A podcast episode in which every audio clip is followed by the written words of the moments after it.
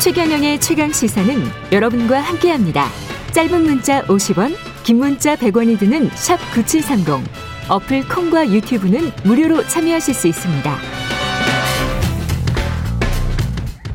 네, 아프리카 해역에 파병 중인 청화 청해부대 승조원 82%가 코로나19에 확진되면서 사상 초유의 군대 최대 규모의 집단 감염이 일어났고 국내에서는 13일째 1000명대 확진 규모 상황이 별로 안 좋습니다. 한림대학교 강남성심병원 감염내과 이재갑 교수님 연결돼 있습니다. 안녕하세요. 네, 안녕하세요. 예, 이거 그 청해부대 문제부터 여쭤볼게요. 이거 상황을 어떻게 보십니까? 피해가 이렇게 커졌는데 가장 큰 원인은 뭐라고 보세요?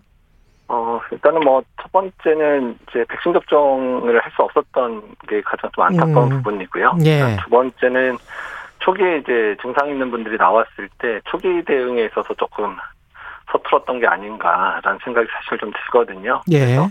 초기에 유행 상황만 빨리 좀 확인했었으면 이렇게까지 확산되지는 않았을 것 같은데 좀 그런 음. 부분이 안타깝긴 합니다.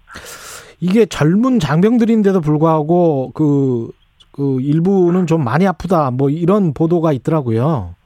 예, 이 일단 괜- 괜찮을까요? 일단 코로나19가 젊은 층에서 아예 뭐 전혀 무증상 경증으로만 끝나는 게 아니라 예. 일부는 폐렴으로도 진행하고 중증으로 진행하는 환자들도 있거든요. 예. 그래서 일단 여섯 명은 이제 가나에 있는 병원에 입원했다고 이야기, 이야기를 듣고 있는데 일단은 회복 중이라고는 이야기 듣고 있지만 일단은 젊은 층에서도 그렇게 가볍게 다 모두가 가볍게만 지나가는 병은 아니다라는 걸 또 보여주는 사례입니다. 그렇군요. 그 지금 현재 국내 이제 4차 대유행 추이는 천여 명대인데 어떻게 보십니까 이거는? 일단은 이제 방역 강화가 이제 이번 주 초부터 시작이 됐으니까, 예. 네, 그러니까, 그러니까 지난주 초부터 예 그래서 일단은 이제 그 효과가 나타났으면 하는 바람이고요. 근데 어떻든 이게 한번 유행이 커지게 되면 바로 이제 꺾여가지고 한 상황이 안정되지는 않았거든요. 그러니까 예. 우리가 3차 유행 때도 뭐 1, 2개월 이상 계속 상황이 안 좋았었잖아요. 예. 그래서 일단은 이번 주 안에 일단 피크라도 꺾이면 다행이다 정도로 생각을 하고 있습니다. 지금 현재 감염 재생산 지수는 어느 정도인가요? 예, 일단 주초에 발표된 거 보면 1.3 정도여서 1.3. 지난주 예 지난주 큰 차이는 없는데 문제는 수도권은 정체되기 시작하는데 비수도권에서의 감염증 생산 지수가 계속 올라가고 있거든요. 예. 그래서 앞으로 1, 2주 동안은 비세, 비수도권에서의 확산이 얼마나 빨리 막아내느냐가 유행이 길고 길어질지 조금 그래도 좀 짧게 끝날지를 결정하는 상황이 될 것 같습니다. 수도권 거리두기가 지금 4단계 시행된 지 일주일이 좀 넘었는데 이게 효과를 보려면 어- 어느 정도가 돼야 될까요? 대부분 저희가 이제 거리두기 단계를 격상했었을 때 충분히 국민들께서 동참을 해주신다는 가정하에는 되게 열흘에서 2주 정도 되면 천천히 이제 피크가 꺾여가지고 안정화를 밟게 되긴 하거든요. 예. 그래서 효과 여부는 이번 주 이제 한 목요일 금요일 이번 주말까지 봐야지 아 이제 조금 안정이 되나 보다 아니면 아직은 좀 멀었구나 이제 그거를 판단할 수 있을 것 같습니다. 그 기준 점 같은 거 확진자 숫자 같은 거는 우리가 뭘로 판단할 수 있겠습니까? 수도권 같은 경우에? 어, 일단은 이제 감염제 생산 지수가 꺾였는지 여부가 이제 예측에는 가장 도움이 되거든요. 예. 그래서 감염제 생산 일단은 이제 정체되거나 꺾여야지 되는 상황이어야 되고, 예. 그다음에 두 번째는 일단 피크가 이제 꺾여서 일단은 환자가 이제 완만하게더라도 감소되는 상황들을 보게 되면 일단은 이제 방역 에 대해서 국민들께서 잘 동참해 주셨구나 하는 음. 부분을 이제 알게 될 수 있을 것 같습니다.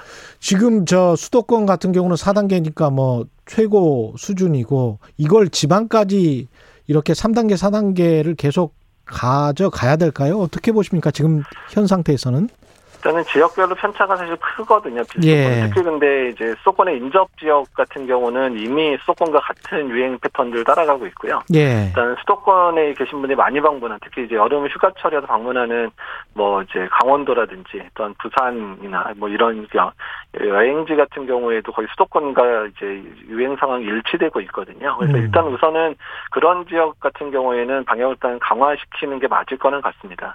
그리고 나머지 지역들은 일단은 유행 상황에 따라서 이제 지자체 판단에 따라서 올리거나 낮추거나 뭐 이런 식으로 해야 되는데 일단은 이제 모임 숫자 자체를 제한한 부분들은 잘한 거로 보고 있고요. 이제 네. 풍선 효과를 좀 막는 효과는 있을 거로 생각이 됩니다.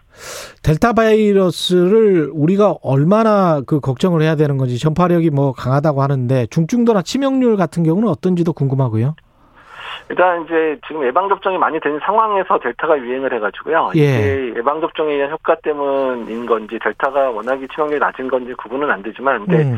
일단은 영국에서 지금 확진자 늘면서 입원율 증가되는 걸 봐서는 델타 변이도 일단은 이제 치명률 또는 이제 그런 중증화율은 뭐 비슷하거나 좀 높다. 이제 이 정도로 분석을 하고 있는 상황이어서요. 예. 그다지 이제 뭐 중증도가 별로 높지 않다라고 생각하는 거는 좀 안 맞는 이야기 같습니다. 근데 백신을 많이 맞은 나라들 뭐 한 60% 가까운 이스라엘 같은 경우도 지금 하루 확진자 숫자가 7, 800명이고 영국도 뭐 수만 명, 미국도 마찬가지로 수만 명인데 이- 이스라엘이 7, 800명이면 우리 수준으로는 한 4, 5천 명 정도 되는 거거든요. 인구 수로 예, 그렇죠. 따지면. 예, 예. 네. 그러면 일단은- 이, 런 네. 상황에서 그러면 백신을 맞아도 이게 돌파 감염이 일어난다는 거 아닙니까? 예, 그렇습니다. 이제 뭐 이스라엘에서는 이제 확진자 중에 절반이 뭐 백신 접종자다 이제 이야기가 나오는 거니까 예. 그만큼이나 예방, 예, 방어 효과, 예방 효과에 대한 부분들은 일단 기존 백신이 좀 떨어지는 부분이 보이기는 하는데요. 아. 그다음에 이제 영국이나 이스라엘에서 이제 같이 확인되는 부분들은 입원율이나 사망률과 같은 부분들은 백신 맞은 사람에서 훨씬 낮다라는 거는 밝혀지고 있어서 음. 중증 진행 예방 효과는 남아 있다고 보시면 될 것 같아서 백신이 예. 뭐 무용하다, 백신 맞을 필요 없다 이런 거는 아닌 것 같습니다. 그러니까 백신을 맞으면 감염돼도 좀 덜 아프다 이렇게 이해하면 되겠습니다. 예, 예, 그렇게 이해하시면 될 것 같습니다. 예. 우리 같은 경우에 이제 치명 그저 확진자 숫자만 계속 이제 언론에서 보도를 해서 네, 예. 치명률이랄지 사망자 비율 이게 특히 이제 백신을 맞고 난 다음에 뭐한 1,300만 명 맞고 난 다음에 사망자가 어느 정도로 떨어졌는지 이런 것도 되게 궁금하더라고요. 예, 일단 사망률은 전반적으로 감소가 됐습니다. 그래서 예. 지금 백신 접종 어느 정도 마친 6월 이후에 전체 사망률이 한 0.3%까지 떨어졌거든요. 예. 우리나라 이제 1년 6개월 동안 사망률이 1.2% 정도, 특히 지난 겨울까지 1.8% 정도 됐었는데 예. 지금 한 4월, 5월 넘어서 5월에서부터 7월까지 사망자 분율을 보게 되면 0.3%까지 떨어져서 백신의 효과는 확실하게 나타난 것으로 보고 있습니다. 이게 감염이 돼도 경증 같은 경우는 그냥 어딘 생활 치료 시설이나 이런 게 아니고 집에서 그냥 자택에서 그냥 격리하는 거 이거는 어떻게 보십니까?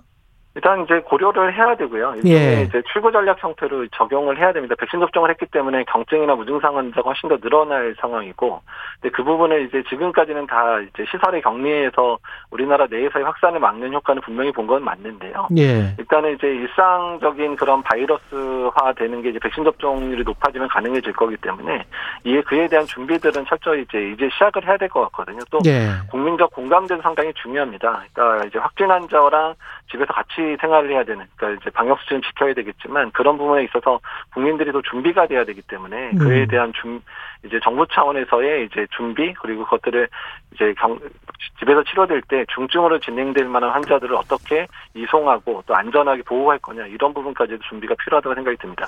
이게 백신 접종의 추이 그다음에 이것과 그다음에 그 수도권 거리두기 거리두기하고는 반비례 관계일 것 같은데 어떻게 보세요? 한 60% 정도 영국이나 미국처럼 1차 접종을 하고 나면 거리두기 단계를 낮춰도 되는 겁니까? 아니면은 어떻게 해야 되는 거죠? 어, 일단 이제 거리두기 단계는 백신 접종률이 오르면 이제 어느 정도 낮출 수 있는 상황이 될 거는 같은데요. 예. 일단 중요한 부분은 뭐냐면, 그러니까 이제 의료 체계에 부담을 주는 상황들에 대해서 최대한 이제 아. 생기지 않는 수준 정도로 점진적으로 이제 거리두기를 완화하는 방식으로 가야 될 것 같거든요. 예. 그래서 이제 의료 체계 자체도 이제 말씀드린 대로 이제 모든 확진 환자를 이제 다 입소하는 상황이라면 확진자만 늘어나도 의료 체계 상당히 부담을 주는 상황이 되니까 예. 일단 그 부분부터 해결을 해야 될 것 같고 이제 중증 환자의 비율이 계속 떨어진다 그러면 그거에 맞춰서 백신 접종률과 일단은 사회적 거리두기 단계의 여러 방침들을 트레이드 오프하는 그런 식의 상황으로 한 6개월에서 1년 정도는 유지해야 될 거라 생각을 하고 있습니다.